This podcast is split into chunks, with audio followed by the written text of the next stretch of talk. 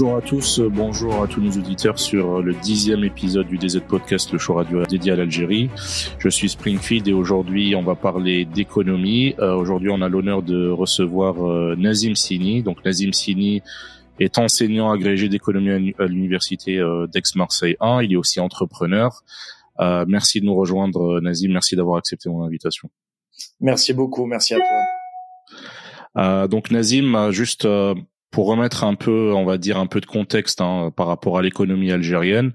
Bon, bien évidemment, par rapport au contexte, on va dire euh, de la guerre en Ukraine, cette cette montée en fait des prix euh, des hydrocarbures, notamment du gaz, hein, qui était euh, qui était un peu euh, parce qu'il faut il faut le rappeler, l'Algérie c'est d'abord un pays gazier plus qu'un pays pétrolier au départ. on avait sous-estimé un peu l'impact, on va dire, du gaz, vu que il, on va dire le prix du gaz était vraiment indexé sur les prix du pétrole.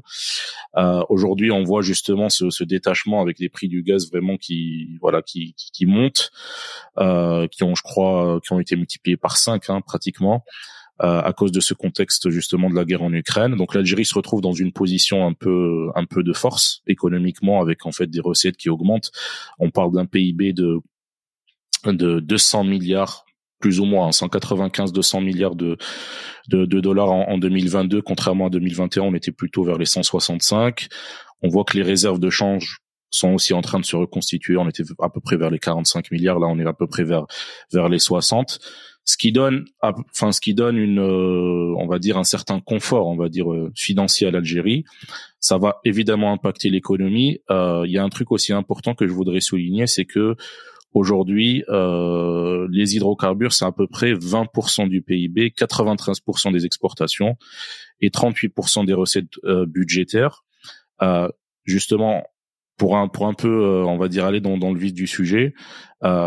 Est-ce que, est-ce que justement l'Algérie peut encore compter, on va dire, sur euh, sur les hydrocarbures comme principal moteur en fait de son économie, ou c'est quelque chose qui va qui va falloir euh, à laquelle, enfin, est-ce que c'est une chose à laquelle il va falloir remédier, euh, on va dire très prochainement à court terme, ou est-ce qu'on a encore de la marge entre guillemets, sachant que c'est très conjoncturel, voilà, que ça dépend de facteurs finalement qui sont qui sont extérieurs à l'Algérie, dont qu'on ne contrôle pas.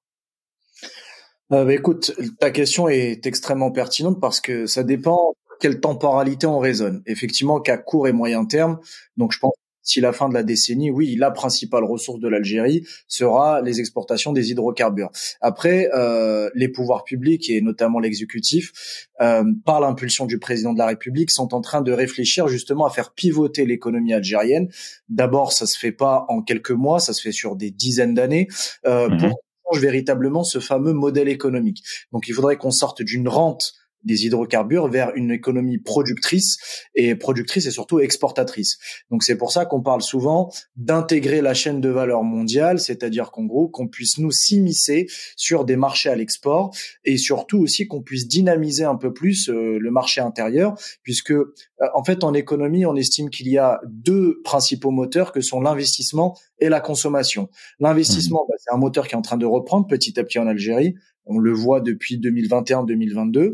Et la consommation, elle a toujours été d'un certain niveau en Algérie, mais elle a été cassée par la, Covid. Donc, euh, et aussi, là, elle est un peu rongée par l'inflation. Ce qui fait mmh. qu'aujourd'hui, si on veut redonner de la latitude à ce second moteur de la, de la croissance économique, il faudrait qu'on puisse impulser une nouvelle dynamique, donc soit par des baisses de taxes, soit par une révision du taux de TVA, soit par une hausse généralisée des salaires. Mais là aussi, c'est dangereux parce qu'on risque d'alimenter cette inflation. Euh, il risque d'y avoir une sorte de cercle inflationniste qu'il faut éviter. Euh, mais voilà, moi je pense que oui, à terme, ça va être notre principale source de revenus. Euh, ça va être aussi notre principale source de recettes, mais il faudra se servir de ça justement pour financer d'autres mmh. euh, industries, notamment de l'industrie euh, sidérurgique, mécanique à travers l'automobile, de l'industrie manufacturière. je note aussi qu'on s'intéresse beaucoup en Algérie à l'industrie textile avec la plus grande usine d'Afrique qui est Toysali. donc ce sont les Turcs qui sont à la tête de ce projet. Mhm. Et surtout, moi je le dis très souvent quand j'interviens dans des médias ou quand je discute avec euh, des, des, personnes du gouvernement, je leur dis aujourd'hui il y a un alignement des planètes qui est extraordinaire. Ce n'est jamais arrivé dans l'histoire du pays où euh, on a les coûts du, des matières premières qui explosent, on a une stabilité politique, une stabilité sécuritaire, on a une conjoncture internationale qui nous est favorable, on a des coûts de production et des coûts de main d'œuvre qui sont l'un des plus compétitifs d'Afrique.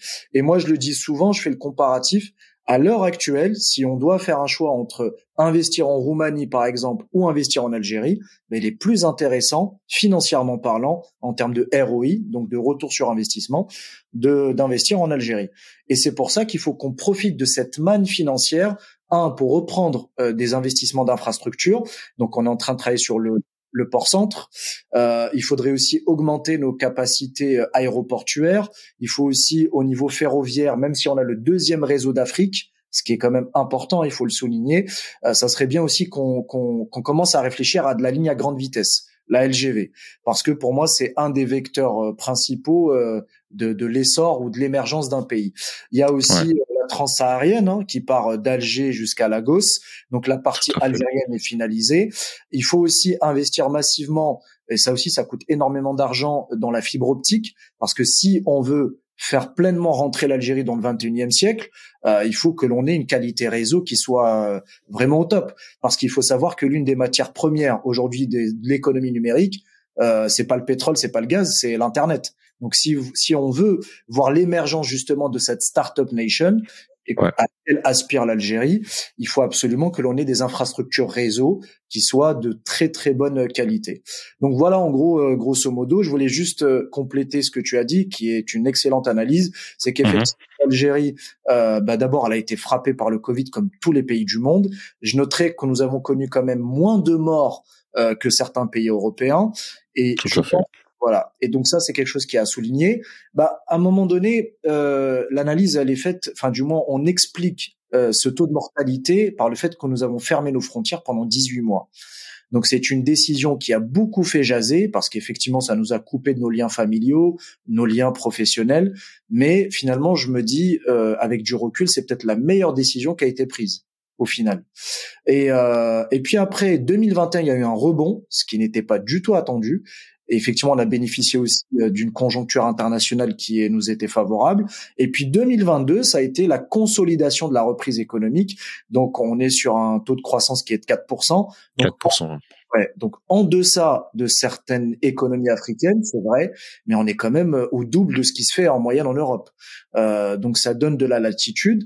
Tu l'as aussi très bien dit, le fait que on reconstitue nos réserves de change, ça nous offre un matelas de sécurité. Moi, je fais souvent la comparaison avec un particulier. Hein, quand euh, tu commences à, à, épargner un peu d'argent et tu, tu, commences à mettre de l'argent de côté, bah, tu es un peu plus euh, souple, tu es un peu plus à l'aise et un peu plus tranquille pour entrevoir l'avenir. Et c'est un peu ce qui se passe avec l'Algérie. Il y a aussi une réduction des importations et en fait dont on s'aperçoit des fruits puisqu'il y a un programme, on va dire, de, de, de, de, réduction des importations de produits non essentiels qui a été entamé depuis maintenant pratiquement trois ans. Et aujourd'hui, on arrive à avoir des excédents budgétaires et des excédents commerciaux qui sont quand même assez intéressants. Donc en fait, c'est ouais. Donc en fait, c'est une c'est une c'est une une politique en fait de réduction des importations en essayant de couvrir le besoin national. On va dire par exemple comme pour le médicament. Hein, je prends l'exemple du médicament. La facture du médicament, elle était extrêmement importante à un moment donné. Ça c'est quand même c'était quand même des centaines de millions de dollars. Aujourd'hui, on est à peu près à 70% de couverture en, ce qui concerne les médicaments. Donc, on essaye de couvrir à la fois, enfin, réduire les importations en couvrant le besoin national et puis en faisant en sorte, bien évidemment, que les importations euh, non nécessaires, comme tu l'as dit, parce que on sait qu'il y a eu des importations non nécessaires, alors qu'on produisait localement. Et puis en même temps, booster les, les exportations. Je crois qu'on est à peu près à, on va être à 7 milliards de, de dollars hors hydro, hydro, hydrocarbures cette année. Avec un objectif à l'horizon 2023 de 10 milliards. Et en fait, ça s'explique par le fait que nous avons beaucoup exporté euh, euh, des métaux ferreux, non ferreux, du ciment. Euh, mhm. des produits agroalimentaires, des produits agricoles, des produits manufacturés, des, des biens d'équipement, ça aussi c'est une première, euh, aussi euh, pas mal de minerais, du phosphate, euh, donc, ce qui fait que voilà, on, on, tente tant bien que mal de diversifier nos exportations. Et il y a un objectif qui a été tracé justement euh, par le CREA. Tu sais, c'est le, le Medef algérien, c'est le patronat algérien euh, qui, euh, qui a rencontré le président de la République récemment et qui ont fait une projection à 2030 en disant que dans huit ans, on espérait atteindre les 30 milliards de dollars d'exportation hors hydrocarbures. Donc c'est quelque chose qui est à notre portée, euh, à condition justement qu'il y ait un climat des affaires, un environnement qui soit propice à l'exportation. Parce que juste une petite parenthèse, il y a encore quelques années, il était plus difficile en Algérie d'exporter que d'importer.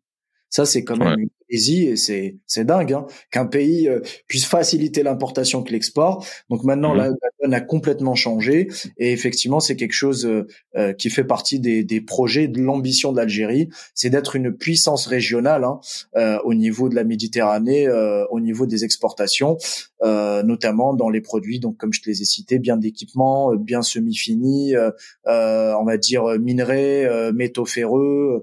on a cité aussi le ciment parce que c'est les, en fait tout ça c'est les investissements qui ont été faits il y a cinq ans et on commence aujourd'hui à avoir une autosuffisance au niveau du ciment qui est la matière essentielle à la construction et on commence maintenant euh, dorénavant à exporter à exporter effectivement. Euh, t'as as parlé, enfin t'as dit que justement euh, tu parlais avec des voilà des responsables en Algérie par rapport à cette conjoncture, le fait que justement euh, il y a un alignement des planètes, il faut vraiment profiter de l'occasion. Quel est le feedback, on va dire général que, que toi tu, tu as euh, voilà des responsables? Est-ce que les responsables en Algérie sont conscients justement de cette opportunité euh, qui risque de ne pas se présenter avant avant longtemps, on va dire, pour justement booster euh, booster l'économie et profiter vraiment de l'opportunité? Honnêtement, ils sont ils sont pleinement conscients. Euh, la seule chose, c'est que le temps politique n'est jamais le même que le temps de l'économie. En fait, mhm. c'est tout ça. C'est-à-dire que le, temps qu'on prenne des décisions au niveau politique, euh, que ce soit de l'ordre de conseil des ministres, que ce soit lors de la signature de décrets, et leur application dans les faits, ça prend des semaines voire des mois. Alors que mhm. l'économie on est au quotidien, on est au day to day. Et c'est pour ça que moi, c'est le seul, la seule chose que l'on peut demander à, nos autorités, c'est vraiment de raccourcir ce temps, euh, cette latence, on va dire, entre la, prise de décision et son application sur le terrain. Il y a aussi, euh, il, faut le dire, hein, même à, tes auditeurs et, aux, auditrices, c'est que malgré tous ces éléments positifs, il y a encore des réformes à entamer. Il y a encore beaucoup de points sur lesquels on doit faire des efforts notables. Je pense notamment à la réforme du système bancaire. Aujourd'hui, on a un système bancaire et financier qui est complètement désuet. Quand on pense qu'un virement met 4 à 5 jours pour arriver, quand on est dans l'incapacité, par exemple, de d'émettre des virements bancaires par SMS, qui se fait euh, dans des pays euh, dits matures, euh, quand on voit que le taux de pénétration, le taux de bancarisation en ruralité, il est extrêmement faible. Le taux de pénétration de la carte bancaire d'Herbia, par exemple, ou CIB, euh, il est très faible. Euh, il y a aussi euh, euh également au niveau de nos administrations, je pense qu'il y a pas mal de choses que l'on, pas mal de, de démarches administratives que l'on peut digitaliser et numériser, non seulement pour euh, rendre la vie du citoyen plus facile, mais aussi pour permettre aux entreprises de préserver l'une de leurs ressources les plus précieuses, qui est le temps. C'est ce que moi je me tue à leur dire. Je leur dis aujourd'hui, quand on est un chef d'entreprise, notre ressource la plus précieuse, c'est pas l'argent, c'est pas l'énergie, c'est le temps. Donc, si on arrive à faire économiser à des entreprises du temps, au lieu d'aller faire la queue pour refaire sa déclaration de G50, le G50, pour ceux qui ne savent pas, c'est une déclaration euh, auprès des impôts. Euh, donc voilà, si on peut permettre de gagner ce temps-là, c'est autant d'argent qui est gagné par les entreprises, autant de recettes fiscales et de valeur ajoutée, de croissance. Donc voilà, il y a, y, a, y a, des tas de choses sur lesquelles il y a encore des efforts qui doivent être faits. Je pense aussi à l'interconnectivité des, des transports, euh, des transports urbains parce qu'on n'a pas encore des transports, euh, on n'a pas encore un transport qui est multimodal. Donc même s'il y a des efforts qui ont été faits en matière d'infrastructure, le tramway, le métro à Alger, etc., il y a encore des zones qui sont complètement isolées. Euh, donc ça aussi, c'est quelque chose sur lequel il faudra travailler. Aussi une réforme de l'enseignement supérieur, parce qu'on a un vrai problème d'employabilité en Algérie. On forme euh, une jeunesse qui est extrêmement bien éduquée, qui est, brillante, mais qui ne satisfait pas aux besoins du marché de l'emploi. Donc c'est pour ça qu'on a une dichotomie entre des personnes qui sont ultra méga diplômées, mais qui n'arrivent pas à trouver un métier en lien avec leur formation lorsqu'ils arrivent sur le marché du travail. Donc c'est, il y a toutes ces choses-là encore qu'il faudrait améliorer. Mais moi, juste pour en revenir euh, euh à, à, notre discussion, je sens un véritable frémissement. Euh, on le sent quand moi je me promène dans les rues d'Alger, quand je rencontre des personnes, des acteurs économiques, des, des, des personnes au niveau du gouvernement, on sent qu'il y a une dynamique de reprise. Les carnets de commandes des entreprises se remplissent à nouveau. Les banques jouent le jeu, elles commencent à financer des investissements. Les IDE reprennent. Moi, je vois énormément de délégations étrangères qui se précipitent en Algérie, que ça soit de l'Europe, d'Afrique euh, et surtout du Moyen-Orient, puisque les Qataris et les Dubaïotes s'intéressent beaucoup à l'Algérie. Mais ça, c'est depuis des années. Hein. Mais là, il y a une véritable reprise euh, des investissements directs étrangers et puis euh, il y a aussi l'émergence de ces fameuses startups puisque euh, aujourd'hui on, on, estime que une création d'entreprise sur quatre est une startup. Donc ça veut dire que c'est quand même 25% des créations d'entreprises qui sont dans le domaine du numérique. Donc voilà, moi je pense qu'il y a plein de choses positives. Après, euh, euh, le quotidien des Algériens est un peu rendu difficile parce qu'il y a une inflation, mais qui touche le monde entier. Et euh, là, ben, on essaye de la contrer euh, autant qu'on peut. Cette inflation, justement, elle est, elle est due à quoi euh, Elle est due à quoi, mais plus particulièrement en Algérie, parce qu'effectivement, on avait cette problématique aussi de voilà de spéculation aussi euh, sur euh, par exemple des denrées alimentaires ou euh, ou certains certains produits en particulier, par exemple pour la construction également. Hein. Mais voilà, on avait comme une espèce de tentative. en, tout, en tout cas, c'est le c'est le gouvernement algérien qui accuse certains certaines personnes en fait d'être dans une dynamique carrément de sabotage par, par, par rapport à ça en ce qui concerne la spéculation. Mais aujourd'hui, enfin, on voit que le phénomène est quand même endigué parce que justement les autorités ont sévi avec euh, voilà des des peines on va dire qui qui qui, ah, qui avoisinent voilà très très lourdes. Mmh. euh, mais aujourd'hui à, à, l'heure où on parle qu'est-ce qui cause justement cette inflation euh, en Algérie? Euh, sachant que elle est quand même on va dire moindre hein, par si on compare par exemple à des pays comme la Turquie par exemple elle est elle est largement moindre mais quand même elle est elle est présente et je pense que le citoyen il le sent ah oui, oui, ils le sentent. Et puis surtout que, euh, bah en fait, pour te donner une explication, effectivement, on trouve une réponse en partie en lien avec la spéculation, parce qu'il y a une véritable mafia autour de, de certaines coopératives, euh, que ce soit dans le domaine agricole, que ce soit dans le domaine de l'huile, etc., qui sont organisées pour euh, justement alimenter ce fléau inflationniste. Mais il y a aussi une chose dont on n'a pas parlé, c'est que la plupart des industriels, même s'ils fabriquent des produits localement, ils ont besoin d'input ils ont besoin de matières premières. Et c'est ces matières premières qui sont en train de flamber sur les marchés internationaux ou même auprès de leurs fournisseurs. Il faut pas oublier que euh, avec le Covid, la plupart des industries mondiales ont été déstructurées.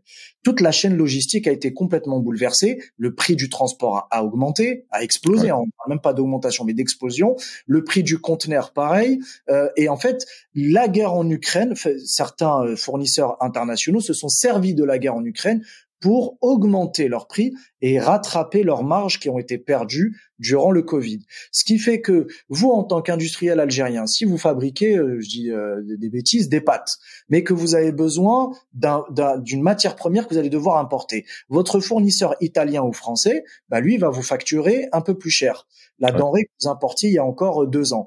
Et vous, vous n'avez pas d'autre choix pour préserver vos marges et les emplois et ainsi que votre chiffre d'affaires, mais pas d'autre choix que de répercuter cette hausse de, de, de vos matières premières. Et c'est comme ça qu'en fait, on arrive à expliquer quelque part l'inflation qui est lancinante en, Algérie. Et surtout, elle, elle est structurelle. Hein. Moi, je, je lis beaucoup les rapports de la BCE, et quand vous avez Christine Lagarde qui dit clairement, il faudra peut-être s'habituer à un nouveau standard de vie, Enfin, ça fait peur. Ça veut dire que mhm. il faudrait peut-être qu'on se dise, bah dorénavant, euh, la baguette de pain en Algérie, c'est plus 20 dinars, ça sera 40 dinars. Et ça sera une nouvelle norme.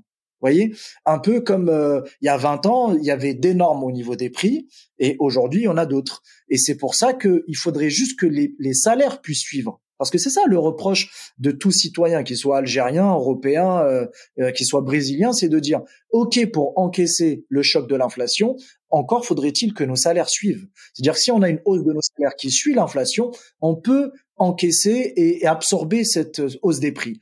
Mais lorsque les deux ne suivent pas, que les prix euh, avancent beaucoup plus vite que les salaires, ben là, ça crée euh, un sentiment de déclassement et surtout un sentiment d'érosion du pouvoir d'achat.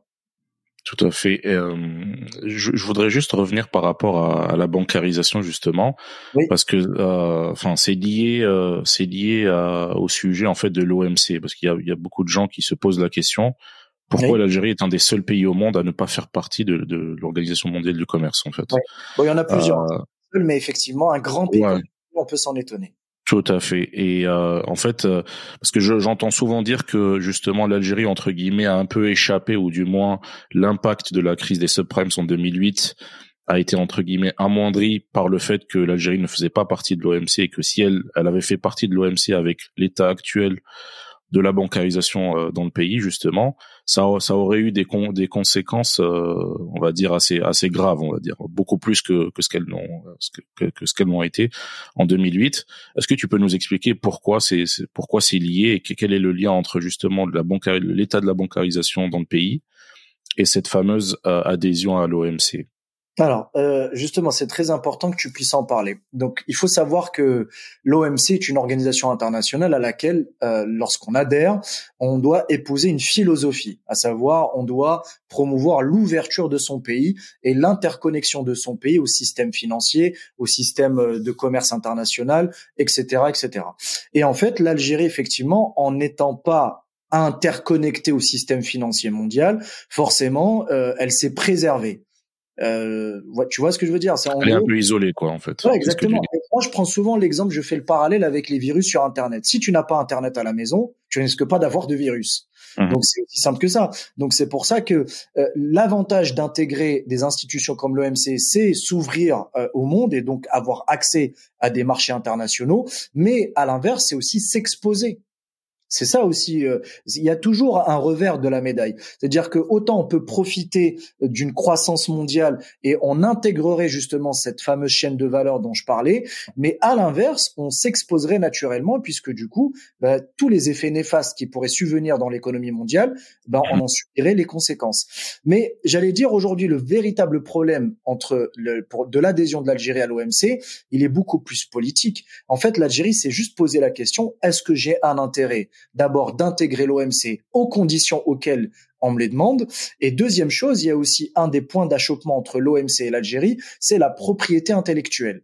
Et effectivement, euh, il y a beaucoup de choses à dire là-dessus. C'est que l'OMC impose une réglementation en matière de, de respect de la propriété intellectuelle, notamment sur la contrefaçon, euh, notamment sur euh, la, la, la, le respect de certaines normes, etc. Et aujourd'hui, l'Algérie ne satisfait pas totalement à ces exigences. Mais aussi, c'est un choix politique. Elle s'est dit aujourd'hui en la matière, est-ce que j'ai un intérêt d'adhérer à l'OMC avec toutes les contraintes qui vont m'être imposées? Et l'Algérie est chère à un des de ses principes fondateurs, c'est sa souveraineté. Donc elle veut surtout pas intégrer une institution financière ou euh, commerciale qui remettrait en question sa souveraineté.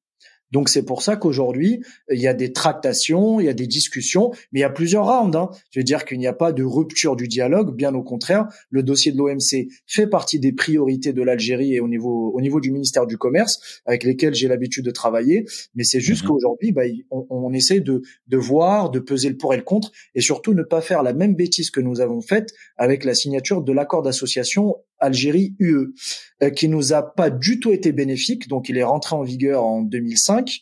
Et depuis 2005, quand on fait le bilan de cet accord d'association, qui était censé nous ouvrir les portes du marché euh, européen, ben, en fait, l'Europe a plus vendu à l'Algérie qu'elle en a acheté.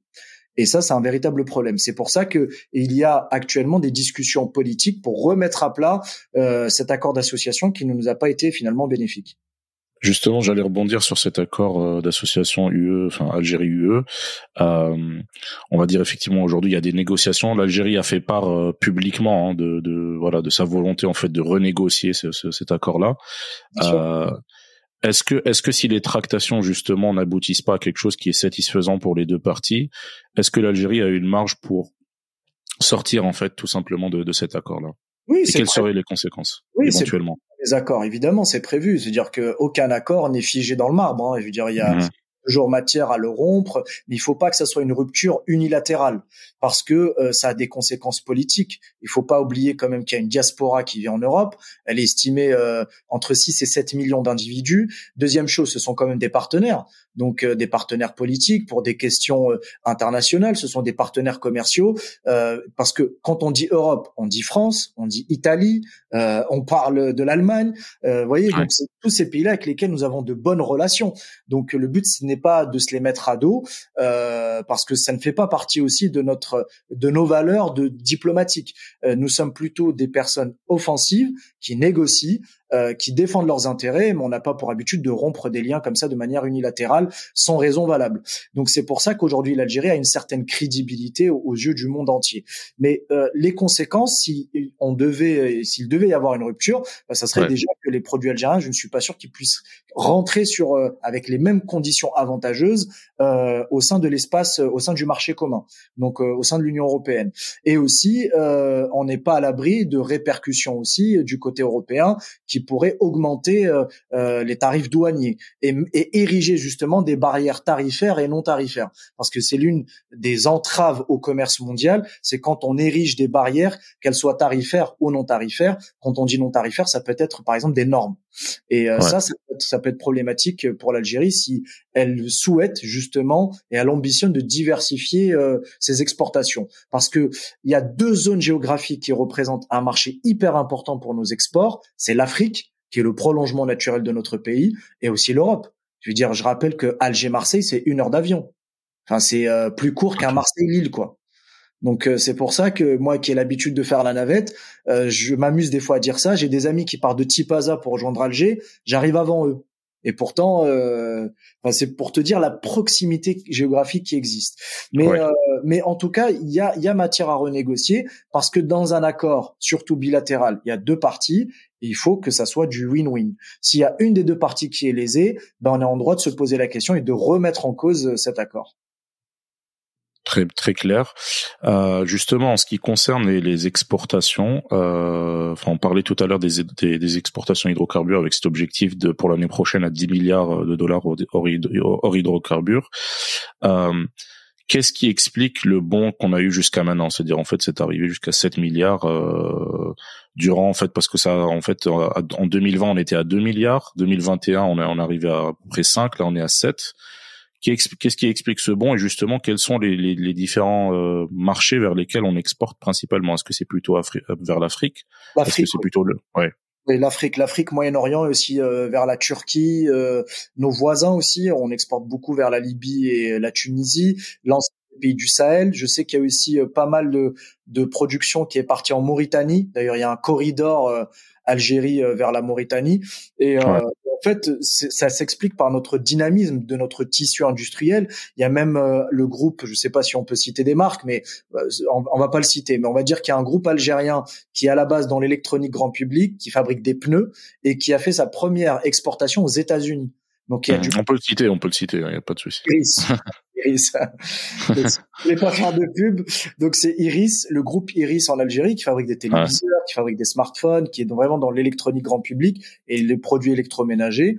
Euh, a, a, inauguré il y a quelques, je crois, il y a deux ans, une usine de fabrication de pneus et il a envoyé ses premières exportations en Amérique du Nord, au Canada et aux États-Unis. Donc c'est une véritable C'est-à-dire que euh, il faut qu'on s'imagine la chose. Il y a du pneu algérien qui roule aux États-Unis. C'est pour dire que nous avons vraiment des capacités qui sont encore insoupçonnées et qui n'ont pas atteint euh, pleinement leur capacité. Euh, et, on, peut vraiment être un pays résolument exportateur, surtout dans toute la zone MENA. Donc c'est Afrique du Nord, Moyen-Orient, même Europe.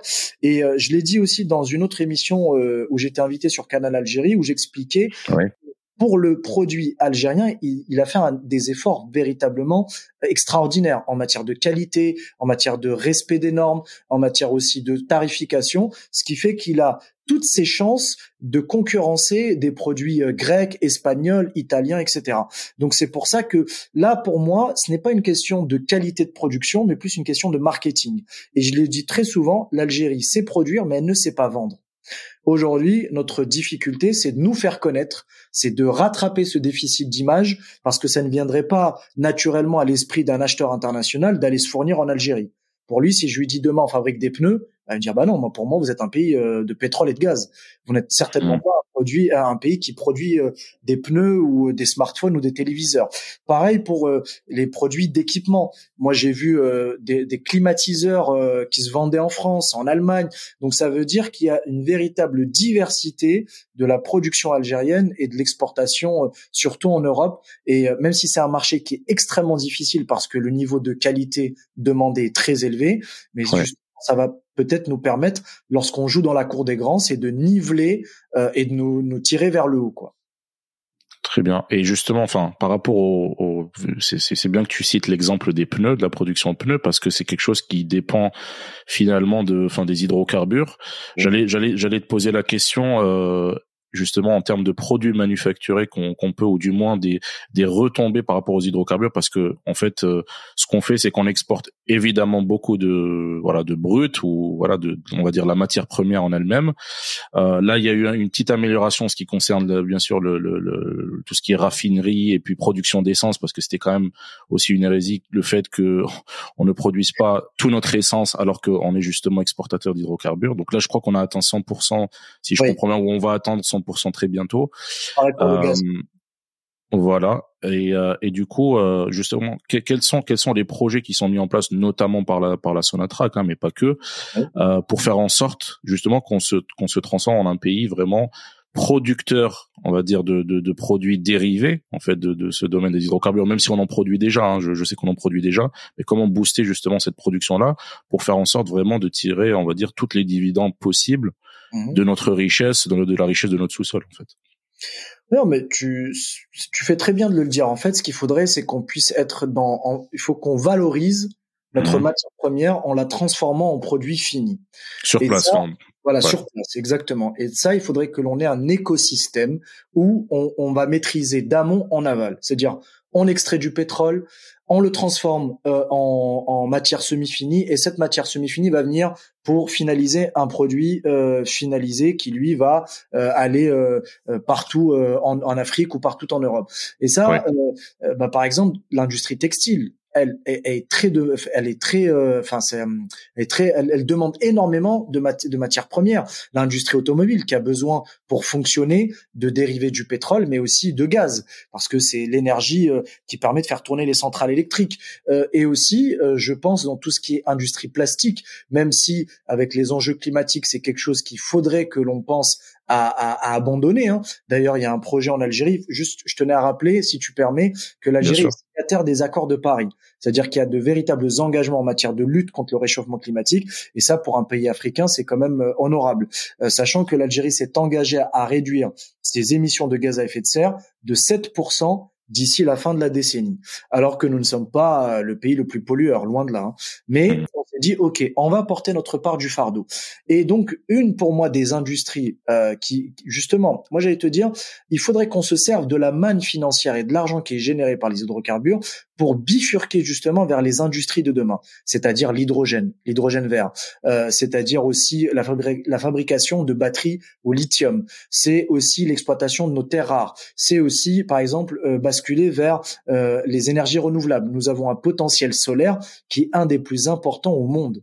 C'est simple, euh, euh, avec le désert et le foncier que l'on possède et le taux d'ensoleillement, c'est mmh encore quand même dingue que, que nous n'ayons pas investi massivement euh, dans les énergies euh, justement photovoltaïques, parce qu'on pourrait non seulement alimenter notre industrie et notre pays, être autosuffisant, mais aussi exporter une partie de notre production d'électricité vers notamment la Tunisie, vers les pays du Sahel, et pourquoi pas même alimenter l'Europe. D'ailleurs, actuellement, on le voit en France, il y a des délestages qui vont être effectués à partir de janvier.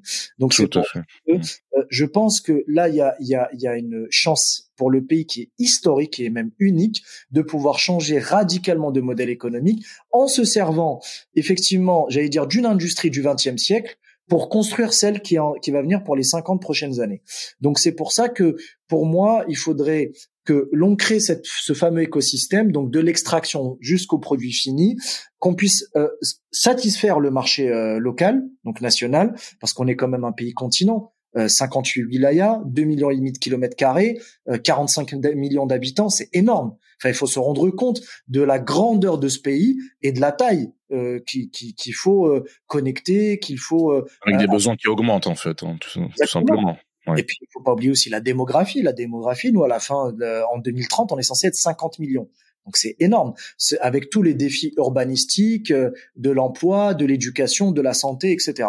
Donc euh, voilà pour moi le, le, véritablement le projet que l'on doit construire à partir justement des hydrocarbures, faut pas les abandonner parce que c'est notre rente, c'est ce qui nous permet aujourd'hui de d'assumer le train de vie du pays euh, et aussi, il faut pas, il faut le dire, hein, de financer les transferts sociaux.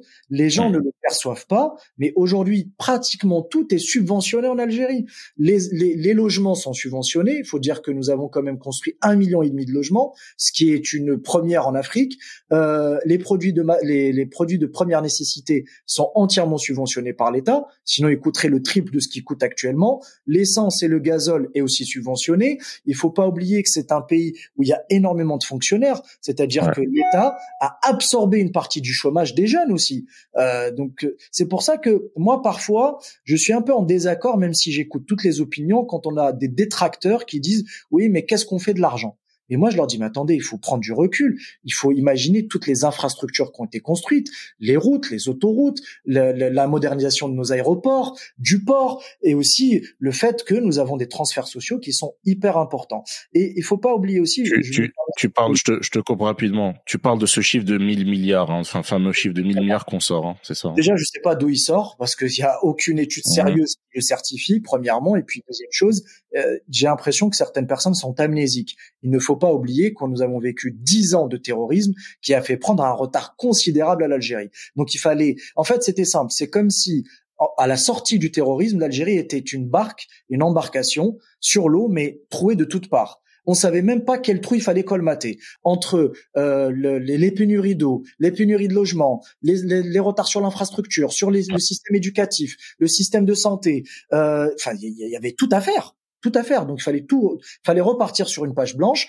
Après, je veux bien concevoir qu'il y a eu de la gabegie, qu'il y a eu de, la mauvaise gouvernance, qu'il y a eu aussi de la dépense euh, et, certainement du vol, mais Aujourd'hui, le pays est en train de, de se reprendre en main. Il y a des réformes qui ont été entamées depuis deux ans, qui sont en train mmh. de porter leurs fruits. Et puis surtout, moi, je leur dis souvent à ces gens-là, on ne reconstruit pas un pays en l'espace de deux ans. C'est pas possible.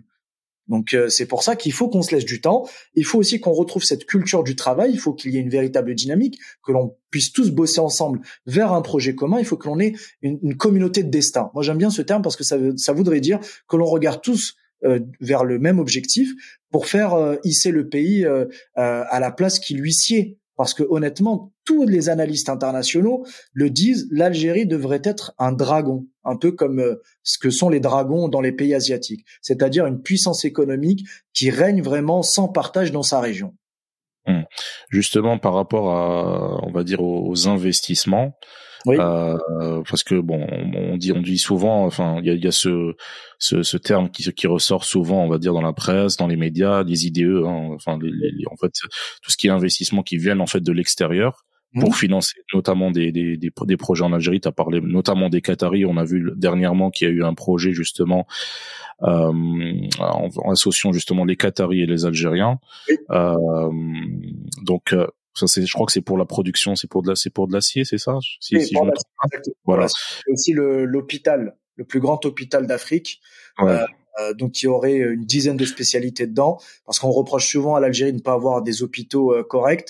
Bah là, on va enfin avoir un investissement avec les mmh. justement pour bénéficier de leur expertise, et on va construire bah, le plus grand hôpital en Algérie, même d'Afrique en espérant que le, standard soit reporté bien évidemment vers nos enfin les hôpitaux on va dire voilà du secteur public euh, en fait, euh, ce qui ressort souvent par rapport aux IDE, c'est cette fameuse euh, règle en fait de 51-49 qui a été abolie. Euh, voilà. Est-ce qu'elle est qu'elle a été abolie pour tous les secteurs? J'imagine que non. Et est-ce que ça fait sens justement de l'abolir? Oui, bah alors je vais te dire, effectivement, c'était un des freins qui était euh, évoqué par les investisseurs étrangers en disant, bah moi, si j'ai un projet de 100 000 euros, par exemple, je ne vois pas mhm. pourquoi je devrais m'adosser à 51% avec un partenaire local, sachant que euh, c'est moi qui viens avec mon savoir-faire, ma technologie, etc., etc. Et en fait, c'était, il faut juste en faire un, un petit rappel historique, c'est que cette loi des 51-49 a été pondue en 2009 pourquoi? Parce qu'on s'est aperçu que tous les investisseurs étrangers qui s'implantaient en Algérie, lorsqu'ils généraient des dividendes, rapatriaient l'ensemble de leurs bénéfices vers leur maison mère. Et en fait, ils venaient faire du one C'est-à-dire, ils mhm. arrivaient, ils se servaient en Algérie tel un comptoir commercial, ils vendaient ce qu'ils avaient à vendre, et puis ils repartaient, sans avoir payé ni impôts, ni créé des emplois, ni euh, versé une quelconque recette au trésor public. Et à partir de là, on s'est dit, bah, dorénavant, on va imposer à tous les investisseurs étrangers de s'adosser à un partenaire local à hauteur de 51-49, sachant que la partie algérienne serait majoritaire. Et puis, ben, on s'est aperçu qu'effectivement, sur des petits projets, ça n'avait pas de sens parce que c'était plus un élément bloquant qu'autre chose. Donc sur les secteurs dits stratégiques, la loi 51-49 est maintenue, notamment les secteurs de défense, les secteurs de l'aéronautique, le secteur des énergies, euh, le secteur pharmaceutique, donc euh, qui sont des secteurs névralgiques pour le pays. La loi 51-49 est toujours euh, de vigueur. En revanche, pour tous les autres secteurs d'activité, elle n'existe plus. Donc pour les investisseurs étrangers qui souhaitent s'implanter en Algérie, ils peuvent être détenteurs à 100% de leur structure algérienne. Et évidemment, ils peuvent rapatrier leurs bénéfices à 100%, sauf que cette fois-ci, il y aurait un prélèvement à la source. Donc, je sais plus s'il est de 23 ou de 25%, mais c'est de dire, OK, si vous avez généré un million de dollars de bénéfices, ben, on vous prélève 250 000 pour le trésor public. D'accord. Et ça, c'est quelque chose qui, qui est en vigueur aujourd'hui. Enfin, ah oui, qui a, été appliqué. Qui Je crois qu'il même validé euh, sur la loi de finances 2021. D'accord, très clair. Euh, on a parlé tout à l'heure du justement des industries, notamment du, du secteur automobile. Oui. Euh, on voit que, enfin, il y a bon, le secteur automobile, c'est c'est voilà, c'est très controversé en Algérie parce qu'il y a cette histoire d'importation, les véhicules de trois ans. Enfin, le marché automobile aujourd'hui en Algérie, il n'est pas dans, dans, le meilleur des états, on va dire, parce que il y a eu un vieillissement, voilà, il y a eu un vieillissement du parc automobile, justement parce que les importations ont été freinées voilà.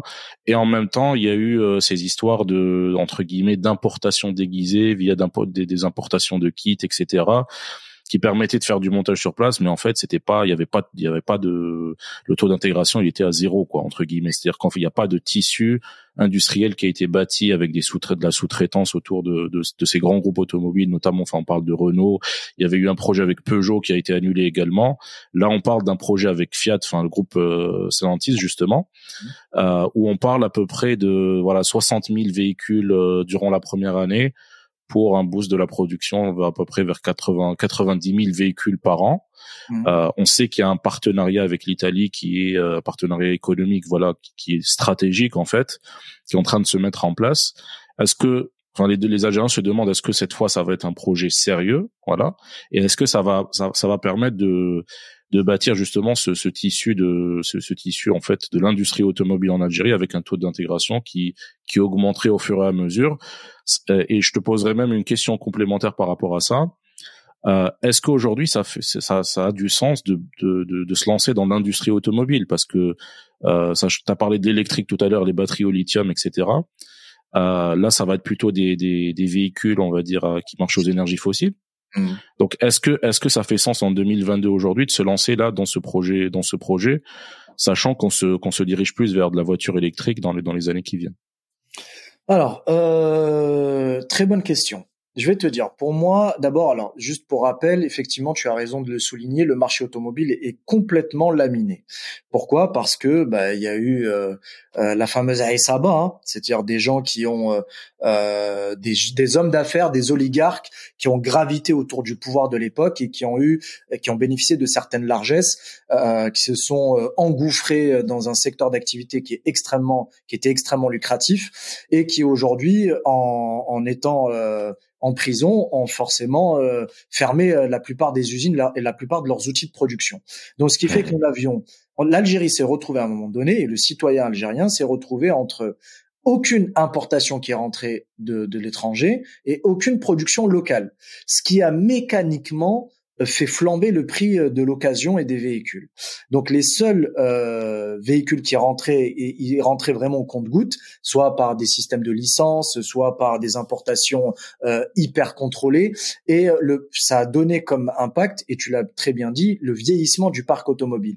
Aujourd'hui, on l'estime à peu près une moyenne d'âge de 15 ans. C'est énorme.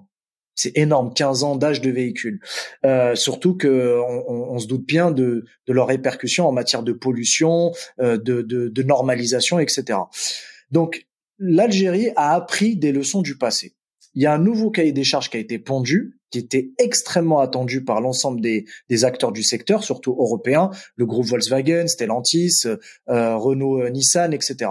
Et ce nouveau cahier des charges, justement, il a été pensé pour attirer un maximum d'investisseurs de marques automobiles qui entraîneraient dans leur sillage tout un lot de sous-traitants.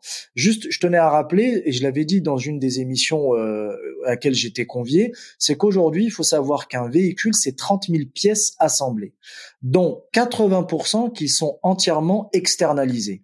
Donc c'est pour te donner une idée du potentiel économique d'un tel secteur d'activité. Moi, ce qui m'intéresse, c'est pas le nom de la marque qui va venir produire, c'est combien de TPE, de TP, PME qui vont graviter autour de cette marque, parce qu'il va falloir faire appel à des compétences locales et des entreprises locales pour récupérer certaines pièces chez des sous-traitants. C'est surtout ça. C'est en fait tout l'écosystème industriel qui va être créé. Et puis il faut pas oublier, euh, effectivement, même si c'est de l'industrie, c'est du, c'est de la, motorisation thermique, c'est quand même de l'industrie mécanique. Donc il y a de l'expérience qui est gagnée, il y a de la compétence, il y a aussi un savoir-faire il y a aussi un transfert de technologie. Donc pour moi, c'est c'est le B à bas pour avoir une industrie mécanique moderne. Après, effectivement, on peut songer à, l'horizon de 10 ans, se dire on va pivoter vers de l'industrie électrique et hydrogène. Et c'est là où l'Algérie doit se positionner vraiment avec une très grande force.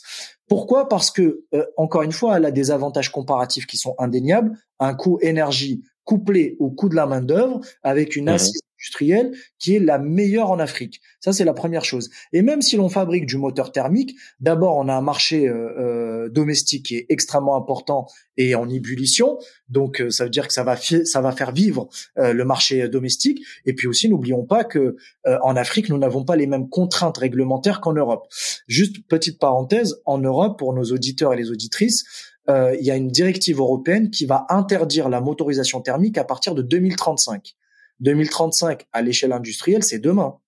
C'est-à-dire tu fermes les yeux, tu clignes des yeux, tu rouvres les yeux, tu es déjà en 2035. Ça veut dire qu'on va demander à des industriels de changer complètement de modèle économique en moins de 15 ans. C'est du jamais vu. Par contre, en Afrique, on n'est pas du tout concerné. Le moteur thermique a de beaux jours devant lui. Hein. Donc je pense qu'il va encore euh, faire les beaux jours des pays africains pendant au moins 20 ans. Donc si pendant 20 ans, on crée une industrie qui est créatrice d'emplois, génératrice de, de, valeur et qui permette de, d'exporter, de, rentrer de la devise dans notre pays, pourquoi pas? Mais effectivement, il faudrait que l'on pense à l'industrie de demain. Et là, je te rejoins parfaitement, c'est de dire, au lieu d'aller fourrer encore des puits de pétrole, fabriquons des panneaux solaires, au lieu de faire du thermique, bah, commençons à réfléchir à la fabrication de petites batteries électriques sur des modèles standardisés. Et là, je pense que on rentrerait vraiment dans l'industrie de demain et euh, dans le, on inscrirait l'Algérie clairement dans un projet de croissance et de développement du futur. Très clair. Euh, justement, par rapport à ce à ce secteur de, de l'industrie en général, euh, je voulais te poser la question par rapport à en fait un un rapport qui est sorti récemment en fait, un rapport qui a été généré justement par euh, par la BAD ou la BAD, enfin la Banque africaine de développement, sur en fait euh, voilà qui classe euh, l'industrie l'industrialisation en fait des pays africains. L'Algérie arrive en dehors du top 10, je crois qu'elle est 11e euh, sur ce rapport-là. Oui. Qu'est-ce qui peut expliquer ce, ce classement-là? Déjà, est-ce que c'est c'est un classement justement qui a qui a du sens, qui est pertinent en fait? Et qu'on doit et qu'on doit dont on doit voilà qu'on doit prendre en compte. Oui. Euh, et, et si oui, qu'est-ce qui explique ce, ce classement, sachant que voilà l'Algérie est quand même la, la quatrième économie en Afrique, hein, donc euh, c'est pas non plus, on n'est pas non plus, euh, on, va, on va dire dans, dans le bas du classement ce qui concerne l'économie. On a, comme on l'a dit, certaines industries justement qui, qui, qui sont vraiment développées et qui exportent même. Mais est-ce qu'on est vraiment si en, en retard que ça derrière des, des pays qui n'ont pas forcément notre tissu industriel? Bah écoute, euh, ce, ce, classement, je l'ai vu effectivement, il, est, il interpelle. Il interpelle parce que il est très étrange. Euh, on ne sait pas sur quel type d'indicateur il a été, euh, il a été pondu, comment il a été rédigé.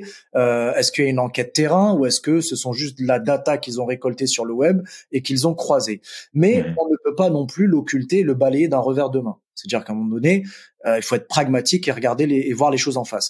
Donc, il y a certaines industries effectivement sur lesquelles nous sommes en retard. L'industrie de la transformation, on accuse un certain retard. Par contre, effectivement, si on parle d'industrie pharmaceutique, d'industrie agroalimentaire, bah, l'Algérie se top se classe facilement dans le top 10. dans le top 10, ça aisément. Maintenant, je pense, à, à mon avis, hein, la grille de lecture que j'en fais, c'est que ce classement a été fait selon certains indicateurs dans lesquels l'Algérie était mal classée. Euh, donc, notamment sur la, sa capacité à répondre à, à, tous ses besoins internes, sa capacité aussi à exporter des produits euh, de, de, de grande valeur ajoutée, notamment je, je pense à l'industrie aéronautique, euh, l'industrie euh, par exemple euh, ferroviaire, etc. Donc euh, ou peut-être l'industrie navale. Euh, pour lesquels il y a certains pays qui sont euh, quand même euh, plus en avance que l'Algérie. Donc, à mon avis, ce classement, bah, il doit nous questionner, se dire, OK, quels sont les indicateurs qui ont été pris en compte sur lesquels nous, on peut travailler pour s'améliorer. Et d'un autre côté, il faut aussi se rassurer et se dire, bah non, quelque part, on a des atouts à faire valoir, on est quand même sur vraiment une, une bonne, on a, on arpente un bon chemin, donc on est sur la bonne direction. Il faut maintenir ces efforts, mais il faut les coupler aussi avec d'autres réformes, comme je l'ai dit précédemment. Il faut qu'on continue à, à, vraiment travailler de manière très dynamique et, et, et surtout en se projetant. C'est surtout ça, c'est-à-dire qu'il faut pas. Nous, nous avons tendance, et c'est ça le, le, le, principal défaut. Je parle globalement euh, des décisions qui sont prises dans le pays, c'est qu'on rentre dans une forme de léthargie. C'est-à-dire qu'on mmh n'a pas cette capacité à poursuivre l'effort dans la durée. Une fois qu'on a atteint nos objectifs, et je fais souvent le parallèle avec l'équipe nationale pour les amoureux de foot, on a gagné la canne, on a tiré le frein à main. Il aurait fallu au contraire se dire, ce n'est qu'une étape. Prochaine étape, Coupe du Monde. Il faut constamment se fixer, se challenger, se fixer des objectifs. C'est pour ça qu'il faudrait que notre pays puisse avoir cette capacité à se challenger constamment. Donc, OK pour dire, on a atteint euh, certains objectifs, mais il faut qu'on aille encore plus loin et pas qu'on s'endorme un peu sur nos lauriers. Mais ça, c'est le propre de tous les Algériens. Dès qu'ils ont le bac, ils disent ah ça y est, c'est fini. Mais non, il faut se dire allez, je vais poursuivre des études supérieures. Après les études supérieures, pourquoi pas un doctorat? Après, pourquoi pas partir aux États-Unis? Il faut constamment se challenger. Et euh, mais pour revenir à ce classement, oui, je pense mmh qu'il y a des indicateurs euh, qui nous échappent. En fait, à mon avis, euh, peut-être qu'ils ont parlé aussi de, de l'industrie financière, pour lesquelles, oui, on accuse un retard flagrant, c'est certain. Quand je vois qu'au Kenya, on est au M mobile, euh, enfin au, M commerce, donc le mobile commerce, où on peut payer avec son smartphone, euh, ce n'est pas le cas encore en Algérie, par exemple. Oui. Sachant, sachant que les, ces changements, enfin, tu parlais de numérisation tout à l'heure et bancarisation, euh, j'ai envie de te dire, quand on a envie, en fait, quand il y a une réelle volonté en Algérie de mettre en place certains changements, bah, ça va assez vite, en fait. Hein. Par exemple, tout ce qui est numérisation, en fait, des, euh, par exemple, des, enfin, des, des, documents officiels, etc. Moi, j'ai vu qu'il y avait un, un, certain progrès par rapport à ça, c'est-à-dire qu'en fait, tout ce qui est bureaucratie, tout ce qui est procédure, et puis obtenir, par exemple, des documents, euh, voilà, du, du quotidien entre guillemets sur Internet ça s'est quand même pas mal amélioré. Euh, l'implémentation de, la, de la 3G, de la 4G, c'est allé assez vite, même si bon, le, la qualité réseau reste encore améliorée. J'ai vu qu'il y avait une augmentation aussi de la bande passante, euh, on va dire, de l'Algérie, parce qu'il y avait aussi ce problème-là. Très très intéressant et important parce que ça, c'est une très bonne nouvelle pour toutes les personnes qui utilisent euh, Internet dans leur euh, process, euh, dans le, le, déploiement de leurs solutions. Et justement, mhm. cette fameuse startup nation dont on a parlé, bah, sa matière première, c'est Internet. Et donc cette bande passante va vachement améliorer, enfin va améliorer beaucoup de choses. Hein. Ouais, parce qu'en fait, on était limité en termes de bande passante, qui faisait qu'en fait, on divisait la bande passante euh, à travers tous les besoins, on va dire nationaux, oui. euh, sachant qu'il y avait seulement, je crois, deux câbles euh, qui reliaient, enfin, il y avait deux ou trois câbles en fait au total. Je crois que maintenant on est lié via Oran aussi. Enfin, il y a, un, il y a un câble qui a été ajouté, ce qui fait qu'il y a une augmentation. Est-ce que c'est ça qui freinait aussi euh, un peu la bancarisation, ou est-ce que c'est plutôt, euh, euh, j'ai envie de te dire, c'est plutôt c'est culturel, donc c'est aussi les habitudes des Algériens qu'il faut qu'il faut changer en fait. Ah oui, bah parce que en fait l'Algérien de fait se méfie de, du système financier. Il y a aussi euh, cette question de, de traçabilité, de transparence et un peu, j'allais dire presque de, de, de respect de la vie privée. Ils estiment que leur argent euh, relève de leur strict respect de la vie privée et que mmh. euh, le fait de le mettre en banque, c'est potentiellement le laisser au vu et au su de tous alors que c'est complètement faux. Hein. Au contraire, euh, le système financier en Algérie est quand même un système fiable, c'est un système sécurisé, même s'il n'est pas totalement digitalisé et qu'il est, euh, y a encore une forme de bureaucratie, euh, par exemple pour l'ouverture d'un compte ou pour des transferts de compte ou pour euh, la clôture de celui-ci, etc. Mais euh, voilà, mais c'est plus, ça relève plus du culturel. On a plus la culture du matelas que euh, de l'ouverture de compte et de la gestion du compte via une application mobile. Mmh, Donc, mmh. que ça change euh, et il faut aussi que l'on fasse beaucoup de pédagogie. En fait, ce qui manque avec nos citoyens, c'est vraiment de la communication. Il faut qu'on les sensibilise, il faut qu'on communique et surtout qu'on leur explique quel est l'intérêt pour eux de sortir euh, leur leur dessous de enfin leur dessous de matelas euh, pour les mettre en banque. Euh, vous voyez, c'est tout ça qu'il faudrait euh, qu'il faudrait euh, mettre en place, qu'il faudrait aussi, j'allais dire qu'il faut qu'il faut lancer auprès de, du citoyen algérien. C'est surtout ça. Est-ce que c'est la jeunesse Est-ce que c'est la jeunesse qui va probablement amorcer ça. Enfin, je pense que les jeunes sont peut-être un peu plus à l'aise en fait pour pour ah utiliser tout, bah, ça. C'est des Hein. C'est une génération qui est née avec Internet, avec les réseaux sociaux, avec un smartphone entre les mains. Je veux dire, bientôt, euh, les futures générations n'auront même plus de biberon, mais un iPhone. Donc c'est ce que je disais euh, euh, il, y a, pas très longtemps à des étudiants. Je leur disais, mmh. vous, vos enfants, vous allez plus leur donner le biberon, mais l'iPhone directement. Donc ils vont être bercés à YouTube plutôt qu'aux cantines. Mais mais pour dire que oui, peut-être que eux vont impulser cette cette transformation numérique du secteur parce que pour moi c'est un préalable pour le e-commerce il y a un gros potentiel en Algérie qui qui n'est pas exploité, c'est le e-commerce, le commerce en ligne. On le voit, par exemple, je prends l'exemple de la France. Euh, la France, en 20 ans, une transaction sur deux se fait en ligne, avec tout ce que ça a créé derrière comme euh, euh, petite boutique en ligne, le, le, secteur du delivery, donc de la livraison, le secteur du paiement en ligne, etc., etc. Donc, je pense que ça peut entraîner une nouvelle industrie en Algérie et c'est le dernier maillon manquant de la chaîne du e-commerce, c'est le paiement en ligne.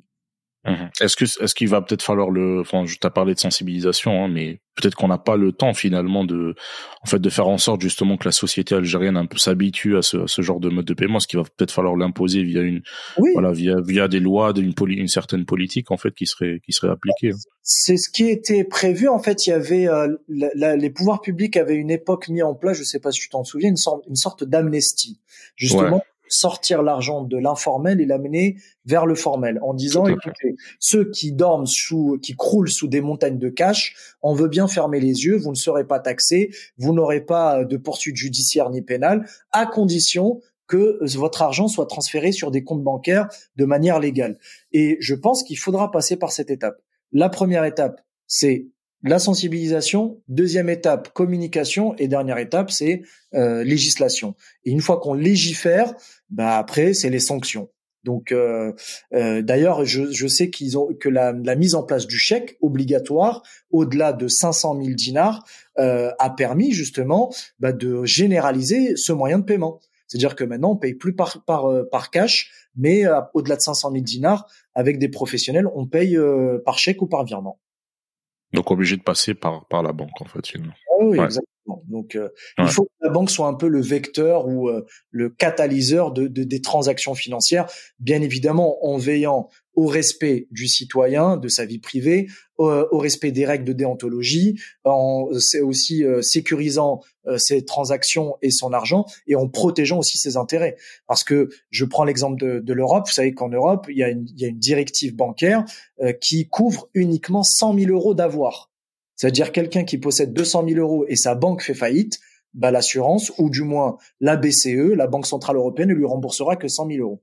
Donc c'est dire que ça, par contre, ce sont des, des, des éléments qui peuvent effrayer un épargnant. Il va se dire, c'est-à-dire qu'en gros, mon argent n'est pas garanti dans une banque. Mais ce n'est pas le cas de l'Algérie. C'est-à-dire que vous posiez euh, un million de dinars ou 100 euh, milliards de dinars, votre argent sera toujours euh, protégé. Très intéressant. Euh, tu, on, parlait un peu d'investissement, enfin d'IDE. Moi, je voudrais qu'on parle un peu justement des, enfin, des investissements en fait des particuliers, hein, des, des personnes qui veulent éventuellement créer leur entreprise en fait en mhm. Algérie parce que ça va grandement contribuer justement à ce dynamisme euh, économique, faire en sorte justement de d'augmenter nos capacités d'exportation. Je crois que toi-même tu as investi en t'as investi en Algérie, si je me trompe pas. Euh, Est-ce que tu peux nous donner un retour d'expérience? Est-ce que c'est si difficile que ça? Euh, Est-ce que justement la situation a évolué par rapport, on va dire, aux années 2010 ah oui. euh, Est-ce que voilà Est-ce qu'aujourd'hui en 2022, voilà, ça c'est plutôt facile d'investir en Algérie? Et, et comment ça Est-ce que tu peux nous expliquer un peu comment ça a évolué euh, justement vu que c'est c'est positif. Oui. Alors euh, honnêtement, c'est pas pour prêcher euh, pour ma paroisse, mais c'est ça, c'est sans commune mesure avec 2010. Pourquoi? Parce que déjà à l'époque, il y a encore même là trois quatre ans, on faisait la distinction entre les Algériens résidents et les Algériens non résidents. Donc ça veut dire que vous qui résidiez en France, vous ne pouviez pas euh, investir en Algérie euh, parce que vous, vous n'étiez pas résident en Algérie localement, même avec un passeport algérien. Et ça posait de véritables difficultés parce qu'on était considérés, les Algériens de France ou les Algériens d'Europe, comme des investisseurs étrangers. Donc on devait obligatoirement s'associer avec un partenaire local. Aujourd'hui, ce n'est plus le cas. Surtout, surtout, ce qui est intéressant, c'est qu'on peut déjà entamer des démarches en ligne. Exemple, obtenir euh, le registre de commerce, donc faire le pré-enregistrement de sa demande de registre de commerce. On peut euh, déposer son nom de marque et donc le protéger auprès de l'INAPI, qui est l'Institut national algérien de la protection intellectuelle, en ligne. On peut aussi vérifier la disponibilité de son nom commercial ou de son nom de marque en ligne aussi. On peut, avec grâce au consulat et au réseau consulaire ici en France ou même partout en Europe, on peut faire des procurations pour euh, aller voir un notaire, l'ouverture d'un compte bancaire. Et surtout, ce qui a été facilité, c'est que dorénavant, vous pouvez domicilier votre entreprise dans un lieu d'habitation. Ça, c'est une première, alors qu'il y a quelques années, ce n'était pas possible. Vous il fallait avoir un local, en fait. Il fallait avoir un siège, euh, etc. Il fallait avoir un siège, il fallait avoir un local, il fallait avoir un contrat de location. Et toutes ces démarches-là étaient des démarches lourdes et surtout qui étaient chronophages. Donc, et, et encore une fois, je le répète, et je le répéterai jamais assez, la ressource la plus importante des chefs d'entreprise, c'est le temps ils, préfèrent payer et gagner du temps. Euh, et donc là, honnêtement, euh, à titre perso, je sais que j'ai obtenu mon registre de commerce en 15 jours. En fait, quand on suit toutes les étapes et tout le process du début à la fin, en 15 jours, vous avez votre euh, registre de commerce qui est l'équivalent du CABIS, vous pouvez ouvrir un compte bancaire, vous avez aussi le NIF qui est votre numéro d'immatriculation auprès des services fiscaux. Et puis vous avez aussi euh, la cotisation que vous payez en tant que dirigeant d'entreprise aux caisses de protection sociale, l'équivalent de l'URSSAF. Et tout ça se fait vraiment de manière très fluide. Euh, donc il y a peut-être un déplacement à faire où vous faites tout d'un coup, mais tout le reste peut se faire en ligne. Donc ça c'est une véritable avancée. Euh, après l'Algérie il faut juste, ça aussi, il faut le dire. Euh, J'essaie pas de vendre du rêve, hein, mais justement, j'ai vraiment une philosophie où, où je me dis, faut être pragmatique, dire les choses. C'est un pays où il faut être sur place. Ça n'existe pas une personne qui va ouvrir une boîte en Algérie et la piloter depuis l'étranger. Si vous n'êtes pas sur place pour gérer votre entreprise, développer, développer votre business, ça ne marchera jamais.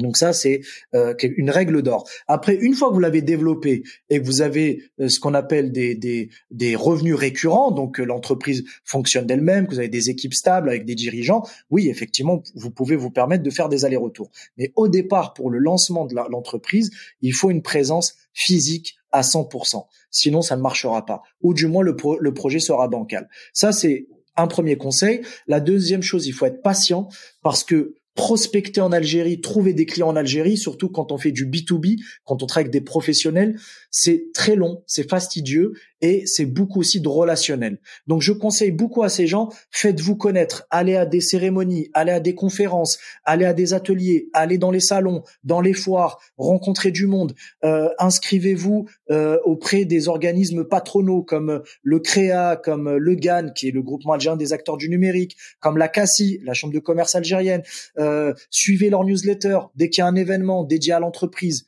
présentez-vous, pointez le bout de votre nez, prenez des cartes de visite. Il y a que comme ça que vous allez vraiment démarcher et euh, gagner des clients. Après, si c'est un commerce dans le retail, le retail, c'est pas toi que je l'apprends, ça marche à coup sûr. Tout ce qui est euh, business au niveau alimentaire ou euh, au niveau bien de consommation, tout simplement, bah là franchement, c'est le jackpot parce que c'est un pays de consommation. Les gens, dépensent leur argent non pas dans les loisirs parce qu'ils en ont pas, ils ne peuvent pas voyager parce qu'il y a des restrictions sur les visas, ils consomment. Donc dans leur intérieur, euh, mobilier de maison, euh, ils dépensent dans euh, l'alimentaire parce qu'il faut qu'ils se nourrissent et dans le vestimentaire. Mmh. Et justement, enfin, tu dis qu'il effectivement manque de loisirs en, Algérie. Est-ce que c'est est-ce que c'est un secteur J'allais te poser un peu la question. Quels sont aujourd'hui les secteurs justement sur dans lesquels c'est intéressant d'investir? Bon, tu viens de parler de l'alimentaire, bien évidemment, parce que notamment hein, parce qu'il y a, il y a, il y a ça, ça, consomme pas mal. Euh, mais est-ce qu'il y a d'autres secteurs qui sont intéressants, notamment par rapport aux loisirs? Parce que euh, aujourd'hui, on se pose la question aussi pourquoi, par exemple, il n'y a pas plus de cinéma? Est-ce que c'est c'est lié justement à la à la politique, à la société, ou est-ce que c'est plus euh, un manque d'investissement finalement dans le secteur euh, Les gens ne veulent pas se lancer dedans? Oui, il y a, y a, en fait, il y a, hum, tu as répondu à la question, euh, enfin la réponse, la réponse à la question dans le sens où il y a, il y a, on n'a pas cette culture du cinéma, de l'opéra. On commence, en fait, c'est une élite. Hein effectivement, l'élite algéroise, oranaise, constantinoise est férue de cinéma, de culture, euh, d'opéra, de sorties, etc. Mais le commun des mortels, le petit salarié, la classe moyenne, n'a pas les moyens de, de, de euh, vraiment de dépenser ou d'avoir ce type de loisir. Ça, c'est la première chose. Et puis aussi, ce type euh, d'activité, ce sont des investissements extrêmement coûteux mais avec une rentabilité qui est soit hasardeuse au mieux, ou au pire qui est inexistante. Donc c'est pour ça que euh, beaucoup d'acteurs économiques euh, vraiment euh, tergiversent ou du moins euh, marchent à reculons par rapport à ce secteur-là, parce que c'est pas forcément quelque chose de très rémunérateur. On est sur des taux de marge même en Europe. Hein. Les, les, parcs d'attractions, les piscines, c'est entre 5 et 10% de taux de marge, alors que dans l'alimentaire, on est à 50 voire 100 de marge. Donc euh, tu vois, dès que tu commences à réfléchir en tant que chef d'entreprise et en tant que retour sur investissement, il est plus attractif d'investir dans l'alimentaire ou le vestimentaire plutôt que euh, dans des infrastructures de loisirs. Parce qu'il faut aussi les entretenir, il faut les maintenir, il faut communiquer et surtout on est tributaire de la météo alors que pour l'alimentaire, on n'est pas du tout tributaire de la météo. Euh, on est tributaire aussi, euh, ben voilà, avec le Covid, des restrictions sanitaires. Il suffit que demain, il y ait une autre vague de Covid et puis bim, votre centre de loisirs ferme. Donc c'est pour ça que moi, à mon sens, il y a, un besoin, sincèrement, il y a un besoin, je te l'accorde, que ce soit euh, des, infrastructures de loisirs, les malls, les piscines, les parcs d'attractions. Il y a un véritable besoin. Moi, je pense que ça peut marcher, mais ça demande d'avoir les reins solides, beaucoup de cash, et euh, surtout une trésorerie euh, qui puisse tenir sur deux trois ans. Parce que ça, c'est des investissements qui se comptent en, milliers, voire en millions d'euros, et je parle en euros, hein, même pas en dinars, et euh, qui sont rentables au bout de cinq ans, voire six ans d'exploitation. Mais une fois qu'ils sont rentables, bah, après c'est des revenus récurrents. C'est ouais, ouais. C'est-à-dire après, ça que... tout seul, quoi. Tout à fait, parce que moi je, je vois, hein, je vois l'engouement en fait. Euh, quand je voilà, quand je vais en Algérie, je vois le l'engouement en fait des Algériens pour, par exemple, comme tu dis, les malls, les, les ces lieux de loisirs, etc. Parce que j'ai l'impression qu'il fait effectivement il y a un gros potentiel, mais qu'il n'y a pas assez de lieux justement pour euh, pour faire ce qui fait ce qui fait que parfois c'est un peu, c'est même un peu, il y a, y a un peu trop de monde quoi. Enfin c'est ah voilà parce que voilà parce que l'attractivité est, importante. Enfin les gens veulent y aller les gens veulent y aller mais il y en a pas assez. Mais euh, justement ce que ce que toi tu dis justement c'est que le capital au départ il doit être important. Et donc c'est plutôt des gros investisseurs qui Qui, qui, devront s'engager dans ce genre de, de, de secteur. des gros investisseurs ou plusieurs petits porteurs qui se mettent ensemble. Après, il y a aussi euh, une question de réglementation parce que au niveau euh, administratif, c'est assez, euh, c'est assez lourd. Euh, parce que bah, il y a une commission de sécurité qui vient valider euh, mmh. les voitures. Euh, c'est aussi euh, il y a aussi le, le, problème de la disponibilité du foncier. Euh, si on veut être à proximité des grandes villes, c'est pas évident de trouver un terrain de plusieurs hectares à Alger par exemple, ou à Oran.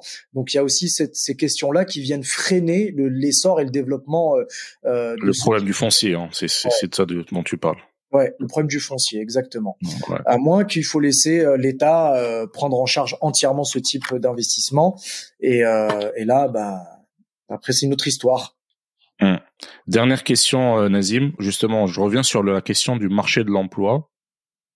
vu que justement, surtout pour les nouveaux entrepreneurs, en fait, tu disais qu'il y avait énormément de gens qualifiés, en fait, finalement, pour des, des postes qui manquaient. Est-ce que est-ce que c'est facile de recruter en tant qu'entrepreneur en Algérie, euh, surtout dans des domaines voilà qui sont un peu particuliers où il faut un certain nombre de compétences? Est-ce que c'est est-ce que toi tu as eu cette difficulté par exemple quand tu quand as créé ton entreprise euh, en Algérie en fait? Alors euh, oui oui oui. J'ai j'ai eu des difficultés. Pourquoi? Parce que encore une fois c'est pas un problème de compétences ni de skills c'est plutôt euh, un problème de conformité. C'est-à-dire que nous, on a des standards, euh, je veux dire, de, de, internationaux, parce qu'on a travaillé dans des entreprises, des multinationales, et donc on a des exigences et des attentes, même au niveau managériel. Parfois, mmh. c'est juste on ne manage pas euh, des équipes européennes comme on manage des Algériens. Euh, vous voyez, c'est une question de juste de compréhension et de respect mutuel. Et euh, moi, la principale difficulté, c'est de trouver des gens, justement, pas qui soient hyper hyper diplômés. C'était l'inverse. C'était par exemple euh, euh, la personne qui va faire le secrétariat, c'est la personne qui va faire euh, par exemple des petites tâches du quotidien, une assistante commerciale. C'était beaucoup plus difficile pour moi de trouver ce type de personnes que des personnes super qualifiées parce que l'Algérie regorge de personnes qualifiées et surdiplômées. En revanche, moi, si j'ai un conseil à donner, c'est vraiment de multiplier les sources euh, de recrutement. Il y a euh, une entreprise que j'aime beaucoup euh, qui s'appelle Emploatic, qui est un peu le Adeco algérien. Donc c'est une, une sorte de d'entreprise, de, de, cabinet de recrutement RH mhm. qui fait aussi de l'intérim et qui recense. en fait, il travaille super bien parce qu'il recense toutes les ressources humaines par niveau de compétences, par niveau de diplôme, etc. Et ils peuvent vraiment sourcer et identifier parfaitement les personnes dont vous avez besoin. Et aussi ne, ne pas hésiter à faire appel à de la cooptation parce que des fois, ben, en faisant son réseau personnel, on peut avoir des recommandations et pas forcément euh, comme on le dit chez nous, le ma'arifa, hein. c'est pas du tout mon propos, mais c'est plus de dire, c'est, ça va être une aide parce qu'il peut y avoir des pépites dans son entourage proche donc euh, euh, des amis euh, éloignés, des, des, cousins ou des personnes de la famille éloignées, etc. Et surtout multiplier les, les entretiens d'embauche et surtout ne pas hésiter à faire des mises en situation. Maintenant, c'est devenu une norme, c'est de dire bah, venez faire un essai, une journée, vous serez payé pour cet essai, et puis je vais voir, je vais vous observer en poste. Donc ça, c'est des choses qui se font, ou même venir faire venir la personne et l'observer euh, sur le terrain pendant une journée, deux jours, une semaine. Donc c'est des choses qui se font.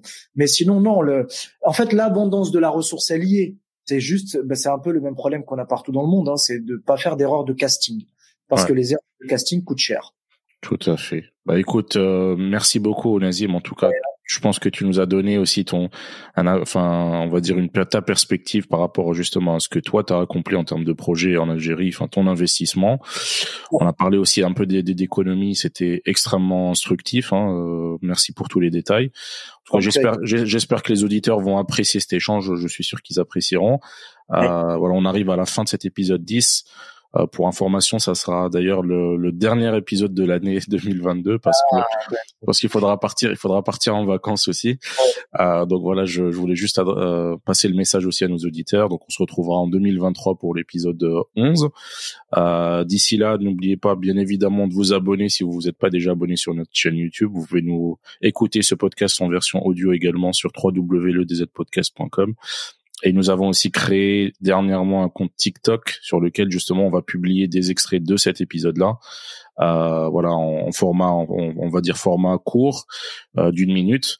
Euh, donc voilà, si vous êtes plutôt dans ce format, on va dire de, de visualisation, de, de, de, en termes en ce qui concerne les informations par rapport à l'Algérie, abonnez-vous sur notre compte, TikTok. On postera aussi des vidéos sur Instagram si vous êtes plus plus familier avec cette plateforme-là.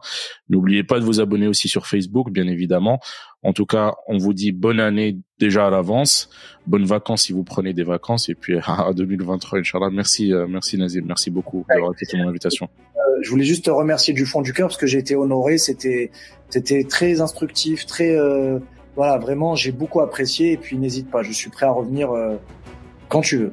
Ouais, merci beaucoup Nazim. Le plaisir est pour moi. Et puis je, je, te dis à bientôt, à très bientôt, Inch'Allah. Inch'Allah, merci beaucoup. Portez-vous bien, chers auditeurs, et à très bientôt, Inch'Allah. Au revoir.